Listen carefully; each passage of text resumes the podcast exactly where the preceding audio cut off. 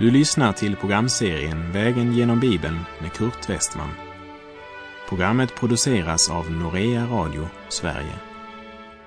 Vi befinner oss nu i Jakobs brev. Slå gärna upp din bibel och följ med. Vi avslutade förra programmet med att Jakob sa var och en som frestas dras och lockas av sitt eget begär. Här är det kött hjärtets synder Jakob talar om.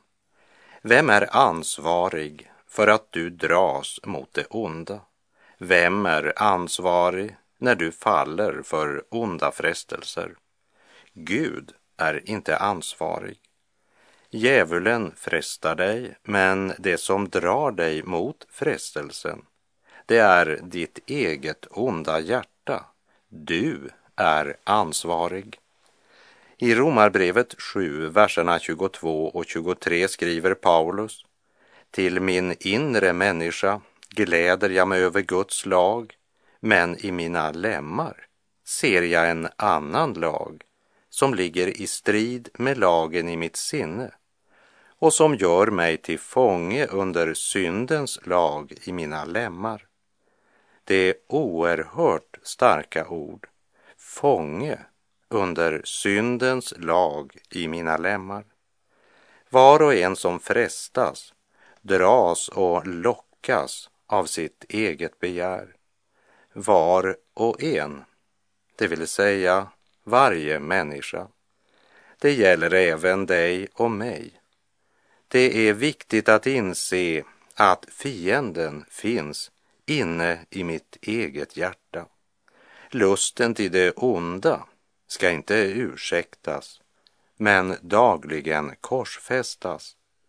Hebreerbrevet 12 börjar med att uppmana oss att lägga bort allt som tynger och särskilt synden som snärjer oss så hårt. Synden snärjer, säger Guds ord. Om vi räknar med den himmelska världens verklighet så är det viktigt att påminna varandra att det är en avgörande skillnad på att tankemässigt erkänna denna verklighet och att leva i den. Därför står det i Hebreerbrevet 12.4 Ännu har ni inte gjort motstånd ända till blods i er kamp mot synden. Hebreerbrevet påminner oss om hur nödvändigt det är att inte bara vara ordets hörare utan också ordets görare. Och vara uthålliga. Och ha blicken fästad på Jesus. Och i Kolosserbrevet 3, vers 5 skriver Paulus Döda därför era begär som hör jorden till, otukt, orenhet, lidelse, lusta och girigheten som är avgudadyrkan. Kampen mot synden är en konkret handling. Välj idag vem du vill tjäna. Jakobs brev omtalar synden som en spira som sås i vårt hjärta. Får den näring är det vi själva som samverkar till att synden snärjer oss. Synd föder synd. Var och en som frestas dras och lockas av sitt eget begär. Vi läser Jakob 1, vers 15. När så begäret har blivit havande föder det synd och när synden är fullmogen föder den död. Syndafallets skada har trängt djupt in i oss alla, i var och en, som Jakob uttrycker det. Och Johannes skriver i sitt första brevs första kapitel, vers 8. Om vi säger att vi inte har synd bedrar vi oss själva och sanningen finns inte i oss. Farligast är den synd som fördold lever i vårt inre. Synden har en rot och där denna rot får leva ostörd och får näring skjuter den skott. Synd föder synd. Lägg märke till att frestelsen inte kallas för synd. Och det är viktigt att vi får hjälp till att se skillnaden mellan frestelse och slaveri. Reformatorn Luther sa, du kan inte hindra fåglarna att flyga över ditt huvud, men du kan förhindra att de bygger bo i ditt hår. Det är skillnad på att frestas och på att leva i synd. Ja, det är faktiskt skillnad på att falla och att leva i synd. I Johannes 8, vers 34 till och med 36 säger Jesus Amen, amen säger jag er. Var och en som gör synd är syndens slav. Slaven bor inte kvar i huset för alltid, men sonen stannar där för alltid. Om nu sonen gör er fria blir ni verkligen fria. Det är en avgörande skillnad på att frestas och att vara syndens slav. För en frestelse kan du stå emot. Men slaveri är ett tvång du inte kan stå emot. För var och en som gör synd är syndens slav, säger Jesus. Må Herren ge oss nåd att skilja mellan frestelse och slaveri så att vi inte lever under syndens tvång samtidigt som vi tröstar oss med nåden och så bedrar våra själar. Likt Jakob var också Paulus vaken över den här faran. Därför skriver han till de troende i Galatien i Galaterbrevet 5, vers 13. Ni är kallade till frihet, bröder. Använd bara inte friheten så att den onda naturen får något tillfälle, utan tjäna varandra i kärlek. Andlig frihet och kötslig frihet är inte samma sak. Var och en som frestas, dras och lockas av sitt eget begär. När så begäret har blivit havande föder det synd och när synden är fullmogen föder den död. Bedra inte er själva, mina älskade bröder. När begäret har blivit havande föder det synd. Och när synden är fullmogen föder den död. När frestelsen får rum i våra hjärtan så börjar något att spira som leder till handling. Det vill säga, det föder synd. Och dessa synder blir en vana. Och dessa våra vanor formar vår karaktär. Och när synden är fullmogen föder den död. Så en tanke och du skördar en handling. Så en handling och du skördar en vana. Så en vana och du skördar en karaktär. Så en karaktär och du skördar ett evigt livsöde. Jakob 1, vers 16 säger Bedra inte er själva, mina älskade bröder. Det är viktigt att komma ihåg att om vi lever i synd så är det oss själva vi bedrar. För Gud bedrar vi inte. Inför honom ligger allting uppenbart och det är inför honom vi ska avlägga räkenskap för våra liv. Låt oss också påminna om att vår tanke kan inte bli havande med frestelsen förrän den är förenad med viljan i vår onda natur. Därför är det viktigt att Herren får bevara våra tankar. Paulus skriver i Filipperbrevet 4, vers 6 och 7. Gör er inga bekymmer för något, utan låt Gud i allt få veta era önskningar genom åkallan och bön med tacksägelse. Då skall Guds frid, som övergår allt förstånd, bevara era hjärtan och era tankar i Kristus Jesus. Gud kan bevara våra tankar i Kristus om han bara får lov.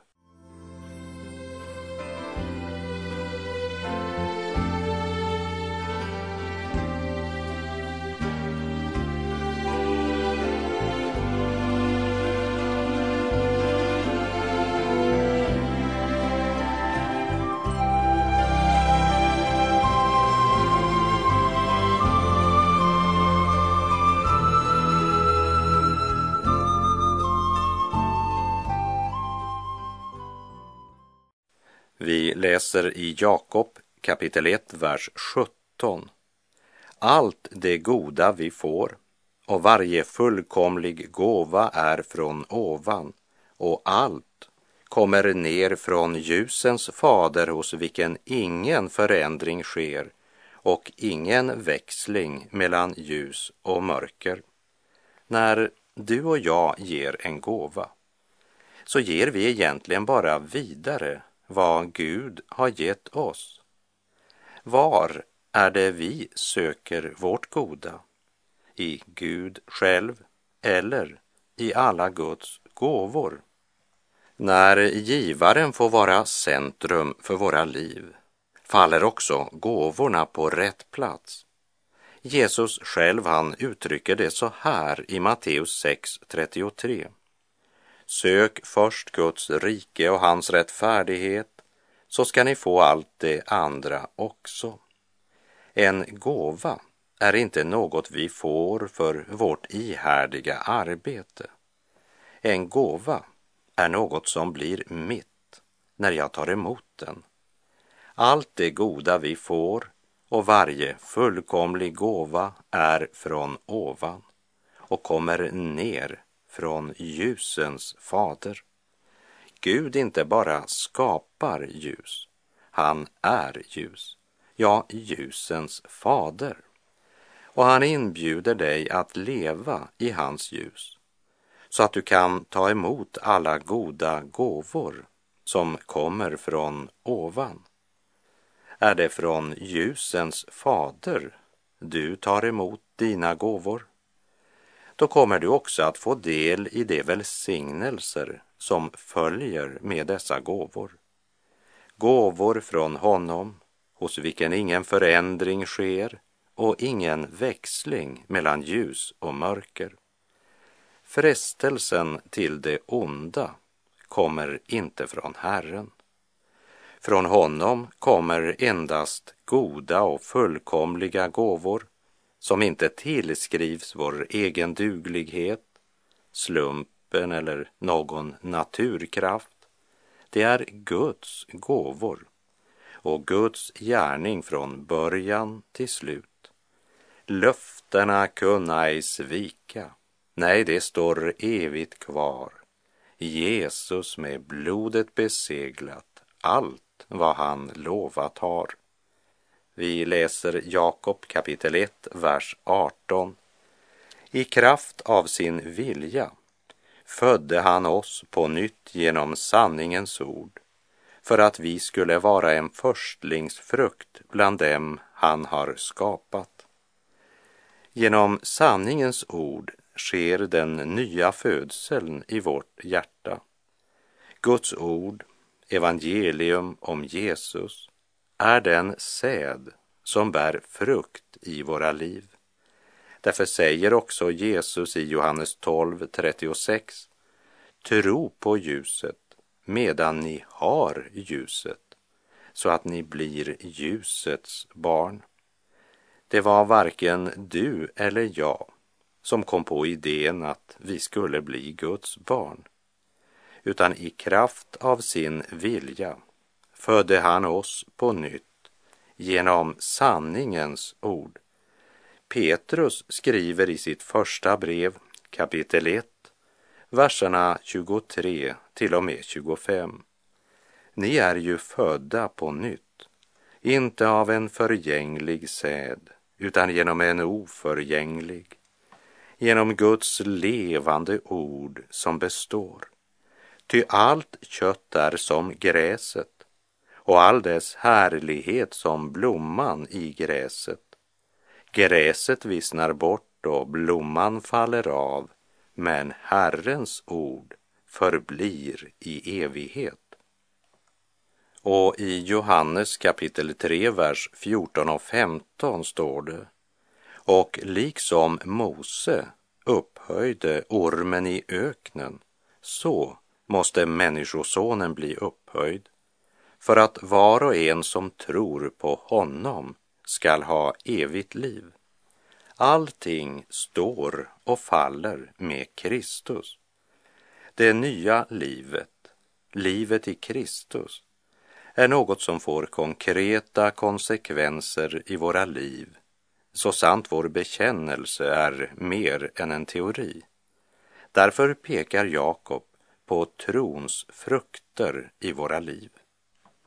Trons frukter är inte något som gör oss till Guds barn, men det är något som kännetecknar våra liv därför att vi är Guds barn.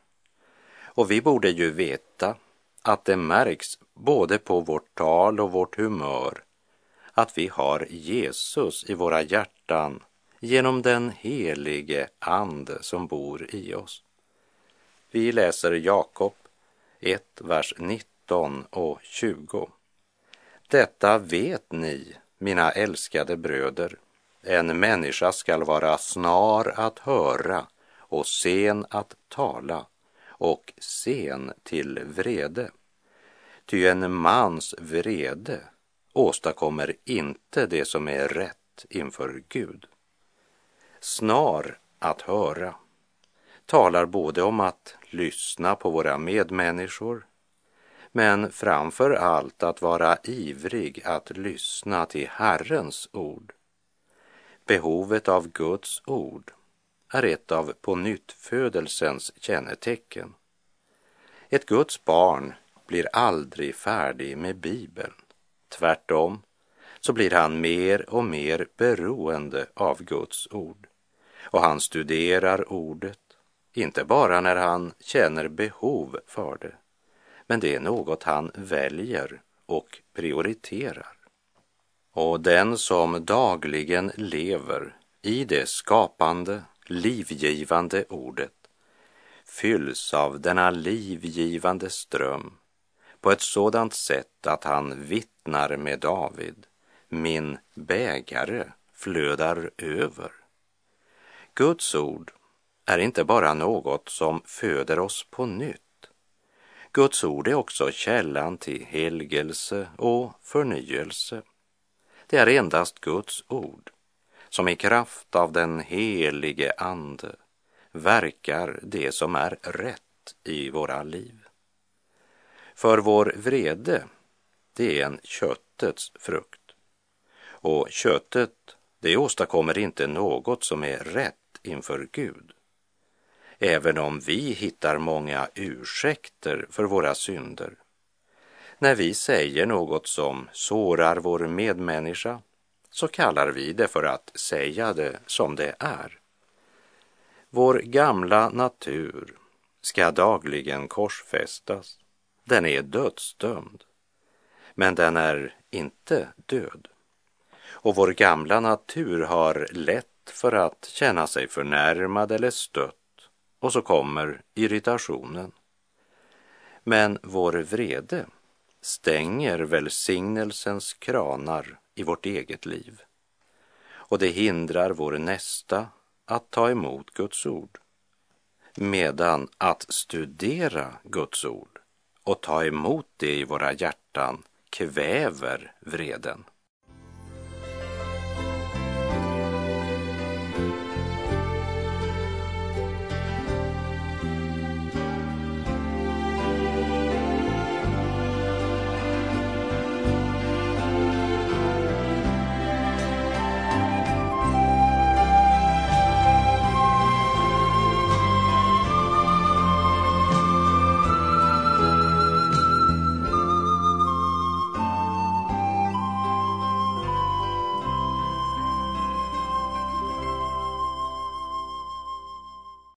Frälsningen handlar inte bara om att vända sig till Kristus. Det handlar också om att vända sig bort från all orenhet och all ondska. All orenhet, säger Guds ord. Vi läser Jakob kapitel 1, vers 21. Lägg därför bort all orenhet och all ondska och ta ödmjukt emot ordet som är inplanterat i er och som har makt att frälsa era själar. Lägg därför bort. Det är alltså något som man medvetet gör. Det står inte bara tro på Gud så blir nog orenheten och ondskan borta. Nej, det är inget hokus pokus, utan det är något som vi medvetet vänder oss ifrån eller lägger bort, som Jakob uttrycker det. Och även detta sker genom ordet och bönen. Genom att ta emot ordet i ödmjukhet det berättas om en man som kom till vår frues kyrka i Köpenhamn för att se Thorvaldsens berömda Kristusstaty. Att han betraktade den ifrån alla sidor, men han tyckte inte alls att den var så fantastisk som ryktet hade sagt. Och det gav han också uttryck för till en av kyrkotjänarna där. Och då svarade denne, ni måste böja er ned vid altarfoten. Mannen gjorde det och från denna böjda ställning såg han upp i Kristi ansikte och fick nu se ett uttryck och en skönhet han inte hade sett tidigare och som överraskade honom. Och så är det också i andligt hänseende. Man kan betrakta Jesus från alla möjliga sidor. Men för att rätt kunna se hans skönhet måste man böja sitt hjärtas stolta knän i ödmjukhet och syndakännedom. Hemligheten med Kristi kors kan endast uppenbaras för den som befinner sig vid korsets fot och som där har böjt sina knän inför Gud. Ta ödmjukt emot ordet, förmanar Jakob. Detta Guds ord som har makt att frälsa våra själar. Det är ett samband mellan att ödmjukt ta emot ordet och att lägga bort all orenhet och all ondska. Tron handlar inte bara om att man håller något för att vara sant. Men tron handlar om att man inrättar sitt liv efter sanningen. Vi läser Jakob 1, vers 22. Var ordets görare, inte bara dess hörare, annars bedrar ni er själva. Den som bara hör men inte gör han ljuger om han säger att han tror Guds ords vittnesbörd. Han är bara en hörare som nickar bifallande och bedrar sig själv. Det finns många bibelöversättningar på svenska och på många andra språk. Och det diskuteras hit och dit om än den ena, än den andra översättningen. Men det är en översättning som det talas alldeles för lite om och det är din översättning. Hör vad Paulus skriver till de troende i Korint i Andra Korinterbrevets tredje kapitel, vers 2 och 3. För ni är mitt brev och det är skrivet i era hjärtan och känt och läst av alla människor.